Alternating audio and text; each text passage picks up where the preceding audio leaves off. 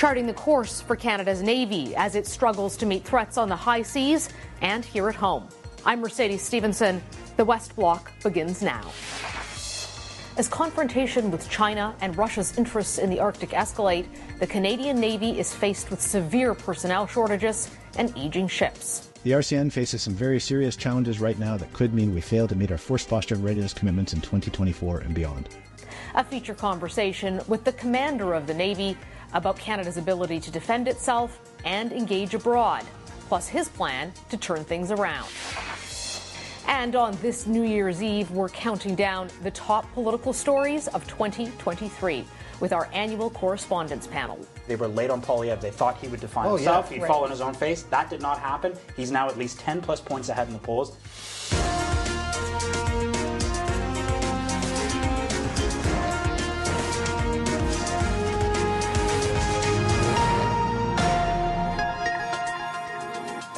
As we look back on the year in politics, one of the recurring themes on our show has been the state of the Canadian military and the urgent call for more spending as well as an updated defense strategy that can meet the demands of a vastly changing world.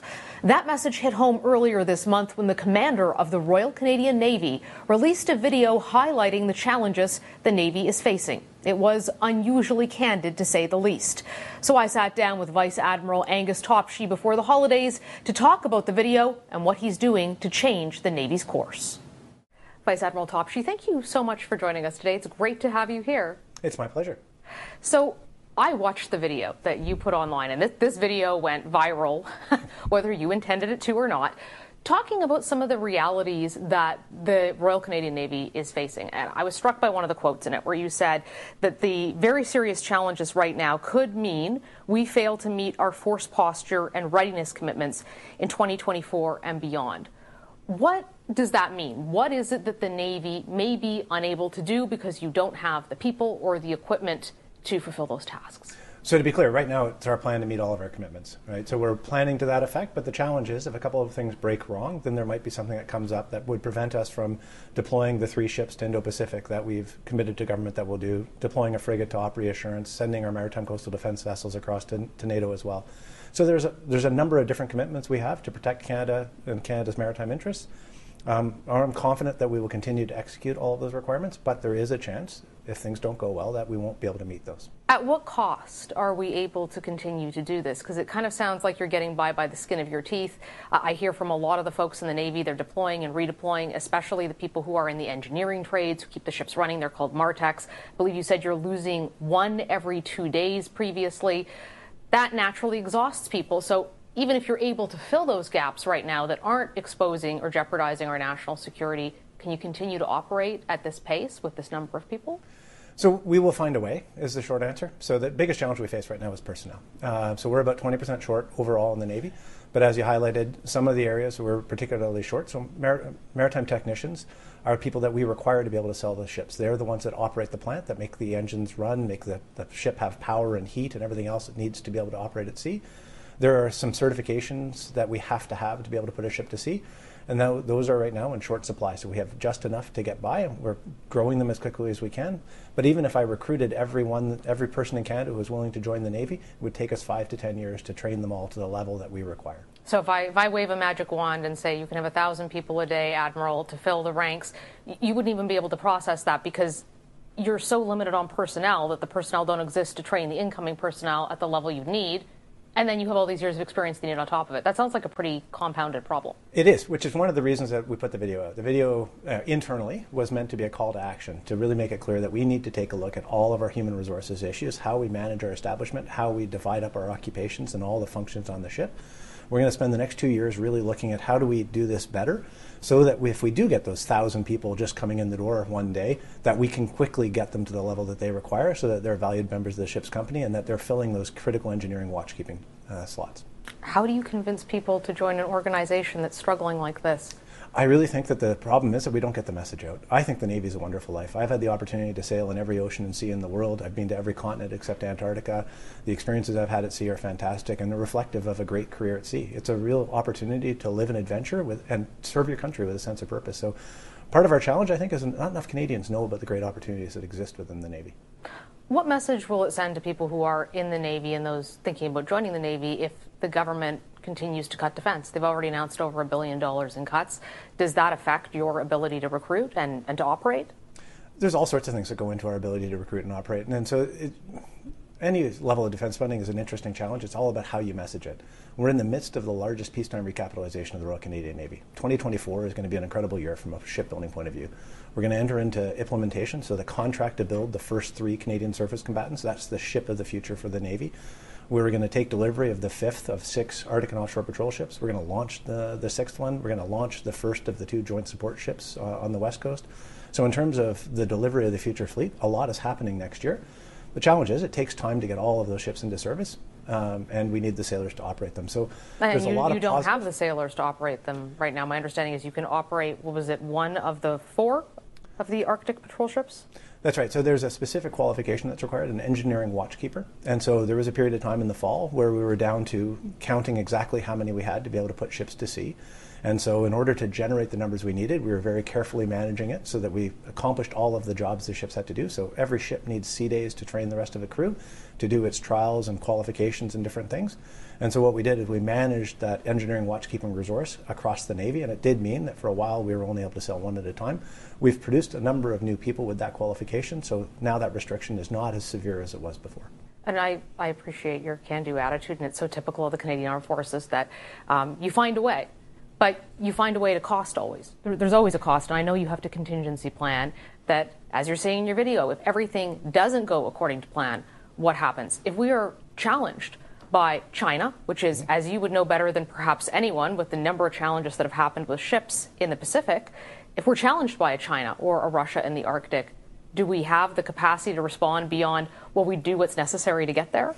We do have the capacity to respond. I'm actually most comfortable in the Arctic because we've now got four Arctic and offshore patrol ships. So for the first But time, they're not patrolling up there. They are patrolling up there. Yeah. so One we- of them? Well, so we can send. We'll send two up next year. So in fact, uh, it's a big year for those as well because Max Bernays, which is the third of those, is going to move around to the west coast. And so for the first time, the west coast fleet will see uh, the product of the national shipbuilding strategy.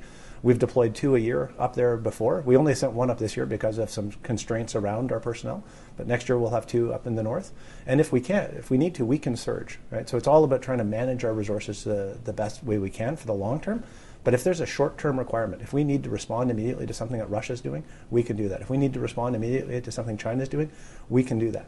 There will be a price paid down the road for that, but we've got time to try and figure out. How difficult is it to keep our frigates at sea right now? I know you've said that they are beyond their lifespan, and, and as anyone knows who has an older car, uh, which a lot of folks do right now because the new cars are so expensive, but it gets harder and harder to keep fixing it. How is that going?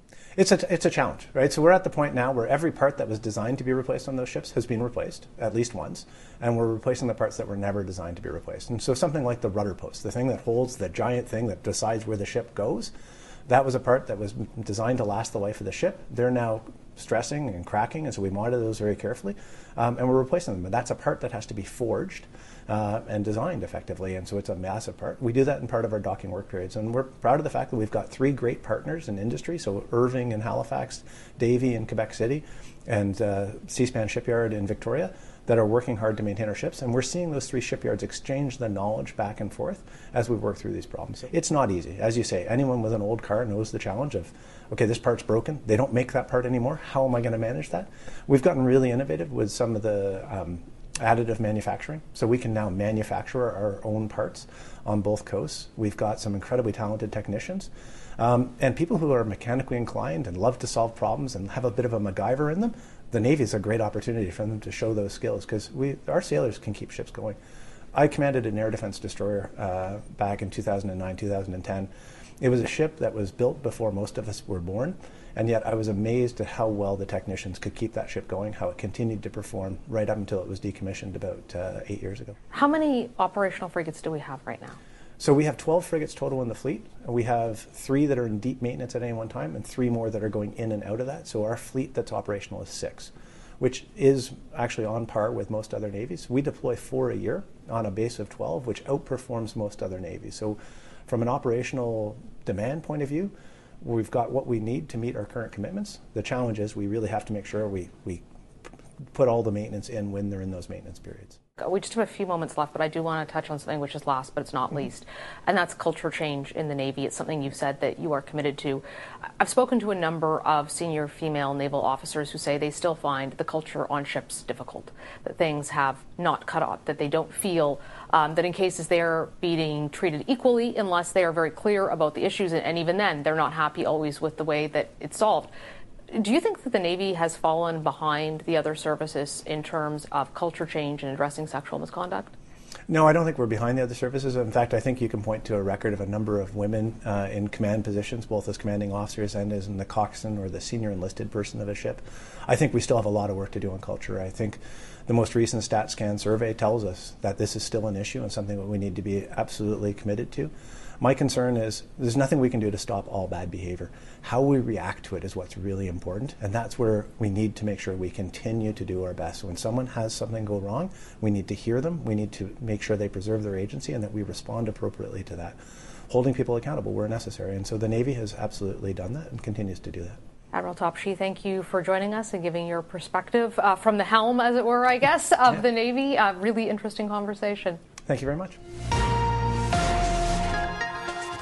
It is hard to believe 2023 is already coming to an end, but that will happen tonight. Another year over, which means it's time for our annual tradition here on the West Block. A look at the top stories of the year that was and the year to come with our global national correspondents, Abigail Bimman, Mackenzie Gray, and our chief political correspondent, David Akin.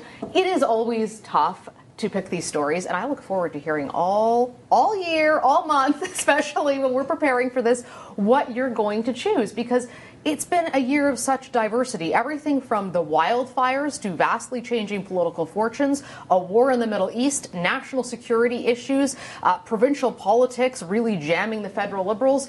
Abigail, you were off for maternity leave for a lot of this year, which I think actually puts you in the best position to choose a story because you know what real people are thinking. We talk to these guys all the time uh, on the Hill, but you really had your finger on the pulse what do you think the top story of 2023 was? I would definitely say affordability, cost of living. Uh, and you're right, I had a different perspective, uh, absorbing news more as a viewer, uh, less behind the scenes, and uh, talking to more Canadians, you know, in the middle of a weekday at the grocery store, down the street. Uh, it, certainly different than, than being up here on the Hill uh, 24 7. And so, affordability, that's everything from the cost of food, the cost of housing, interest rates, what kinds of decisions are we making with the very little or no money left over at, at, the end of the month. That's certainly what occupies people's hearts and minds and, and wallets. And it's also what the Conservatives have been able to focus on and drive as their number one issue, uh, not getting distracted or, or, tied up with other things. And uh, from the Canadians that I spoke to, you know, that's working. The Liberals still have a challenge. Every single poll I saw through the year, when it said, which party do you think is best on affordability? Pierre Poilievre and the Conservatives. That is absolutely how they grew. It was a tie game pretty much at the beginning of the year. You look at it over the year, and we finished with 10 points plus lead for the Conservatives, and you hit it. Affordability is, is the, uh, the horse they're riding right now. So, my question there, Mac, is, is why is it that this has been so bad for the federal liberals, which in many ways economists will say have made decisions about spending and other things that could have contributed to inflation? But at the end of the day, they, they don't actually regulate how much groceries are or the cost of housing. That's a, a municipal and a provincial issue. But somehow the conservatives have really made this stick, and, and, and not just the conservatives, Canadians felt this way even before Poilievre started pushing it. Why is it so problematic for them? Well, I think a large part of it is they couldn't communicate what they wanted to do and what the rationale was it for most of the year. They had a cabinet shuffle in the summer and things changed. Ahmed Hussen was the housing minister before. He was a basically no-name guy on the Hill. You couldn't, I couldn't name you anything he did as housing minister. They brought Sean Fraser in now, who's viewed as a high performer before, and he has been someone who's been able to deliver programs for the Liberals. Look, going back to Abigail's point, interest rates are almost certainly going to get cut. You talk to most major economists; they're expecting multiple cuts later in the year. But there's going to be problems for the Liberals in terms of the number of houses they build. They're trying to deal with that with programs that they're bringing in. But any expert you talk to said it's going to take at least two years for those programs to be felt and that will be after the next election. They're going to have a tough time fighting the next election on housing, which is what Pierre Poilievre wants. Right. It'll be an abstract for the Liberals. Programs that we're going to bring in, but not going to be able to show new houses or apartments for people that people need to live in right now. Yesterday. And it really feels like on this story, you know, the Liberals have chosen to insert themselves. They're doing the full court press conferences that remind me of COVID. Remember when they'd have them every day mm-hmm. and there'd be a whole group of ministers? They think that that is going to work. Abigail, do you think that that helps them because they look like they're trying to do something, or does it hurt them that they continue to insert themselves into a narrative where they, they might otherwise be able to say, look, hey, this is not actually our responsibility? You know, it's a mix. I think I think you see some of both because people do want to see that those in charge are taking action, are doing something. But Mac, to your point, this is not a problem that can be solved immediately. This is going to take a lot of time, and so eventually people get frustrated by politicians making what they hear as similar promises over and over again, or saying that this will be fixed, but you know that that doesn't help their their mortgage renewal or that doesn't help the the lack of income that they have every month. So it's, it's a tough one. And I think keep an eye on Sean Fraser, the MP for Central Nova, now the housing minister. Um, I grew up, I have a lot of friends in Guelph, Ontario. Guelph, Ontario's mayor is Cam Guthrie. Cam Guthrie went on the record, he's independent, he's not aligned with the party, saying, this guy Fraser is the most effective minister on this file. Stuff was happening. Fraser is trying to move a department at light speed, and if Fraser and the Liberals get press from the likes of Cam Guthrie, other small city mayors around the country, that could help stem the tide for the Liberals. But it, Fraser's someone to watch, I think, in 2024 for sure. But house prices and rents and other issues around the economy did not start in August when the Liberals have taken this seriously. They might be a day late and a dollar Yeah, short when it good comes point. to this issue. Mac, as you take a look at the year that was and the year that's going to come, where do you think the focus is going to be in Canadian Well, obviously, politics? there's been a big conversation about foreign interference so far this year. I got to experience that firsthand. I was out on HMCS Montreal, a warship. I met them in Singapore and sailed with them through the Taiwan Strait. And we really saw how aggressive China can be when Canadians and Americans come in their backyard. We were with an American ship. It got cut off very closely by a Chinese ship. Big news made there. But that was not the first time we've seen China do that with Canadian and other Western uh, ships in a military sense, too. So that was a big thing that the Liberals had to focus on here for the earlier part of the year, talking about China, dealing with that issue. And that meant they couldn't talk about the Right. economy. They couldn't talk about things that they wanted to, which really limited them. But that's certainly something that, with the uh, public interference and inquiry that'll be coming later, that's something that people are going to be looking forward to. And later in the Mercedes, year. you remember when, when Mac was frantically trying to get a radio signal off to Montreal? it was all very secure time. because he just made such a headline, Yeah. a headline that our crews caught that went around the world. But let's not forget about India as the other half of the foreign interference issue. The Prime Minister, remarkably, stands in the House of Commons and says the Indian government was somehow involved in the actual assassination of a Canadian in Surrey. Uh, somebody died on that particular foreign interference accusation. And then at the end of the year, you know, India started yelling and screaming at Canada. They didn't like this at all. But at the end of the year, uh, the United States government said, I'm sorry, but someone with the Indian government was involved in a plot to try to kill the American Canadian citizen in New York City. India is very much front and center on foreign interference as much as China is, albeit for different reasons. And Iran certainly is, is one of those too. And, and this is one of these sort of existential questions this government is facing the, the ability to be on the international stage and to handle themselves. There's a U.S. presidential election coming up they're going to have to worry about uh, and how they're going to handle that, which is a whole other story. But, but that really, a- along with national defense, the military struggling to have enough equipment, uh, money going to Ukraine and coming under increasing scrutiny there, as well as splits within their own caucus about their policy in the Middle East, their vote over a ceasefire, the use of that word. Uh, you've really seen this become a domestic political issue.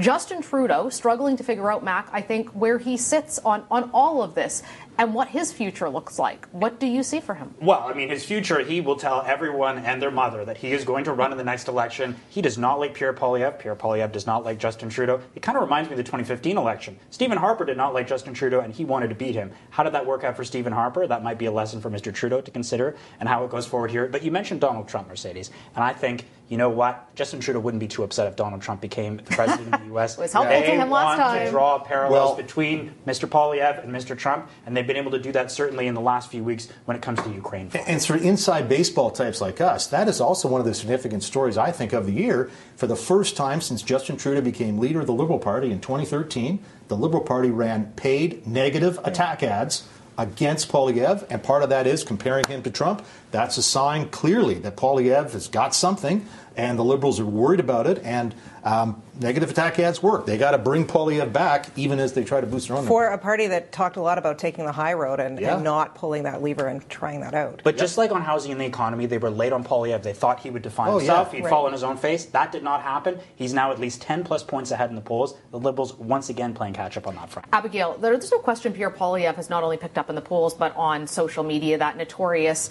uh, episode of him biting the apple and talking to the reporter, the way he takes the media on. It either plays very well or very poorly, depending on who you talk to. The Tories obviously think it's working for them.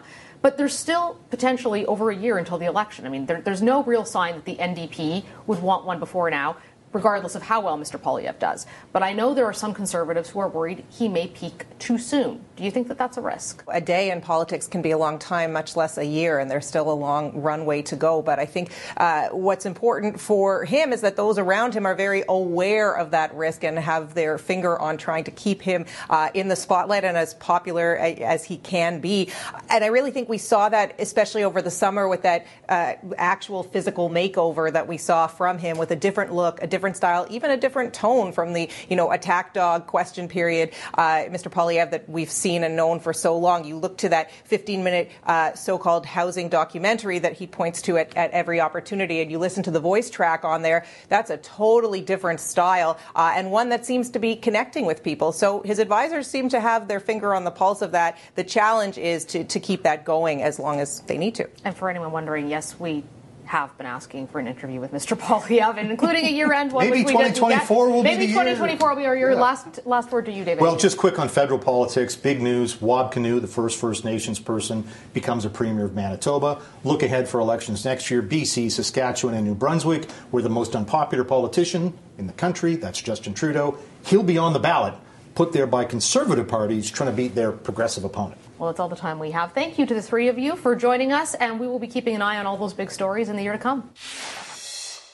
Now, for our final one last thing of 2023. As we celebrate the close of this year and the beginning of the next one, there's one story that stands out to me more than any other, and that's the shift that we've seen in federal politics. 2023 will be the year that Justin Trudeau's Teflon coating wore off, and Canadians started taking a hard look at Pierre Poilievre. Justin Trudeau is in many ways the Liberal Party's biggest liability, but he is also still their biggest asset. There's no clear way forward for a Liberal win without him as Prime Minister as it stands now. And yet the Liberals find themselves at risk of overstaying their welcome with Canadians. As the Prime Minister struggles in finding a rebrand, Pierre Poilievre will be right there. But he'll have to start staking out serious policy positions, plans beyond just attacking the government on the carbon tax and foreign interference. How would a Poilievre government deal with China or reconciliation? How would Mr. Poilievre keep Alberta happy and deal with climate change? Viral videos and clips get attention, but voters will want to know more, not only about who Pierre Poilievre is, but what his policies are if they're considering a change in government. That's our show for today and the last one for the year. A big thank you to everyone behind the scenes who works so hard on the West Block every week, and we'll see you in the new year.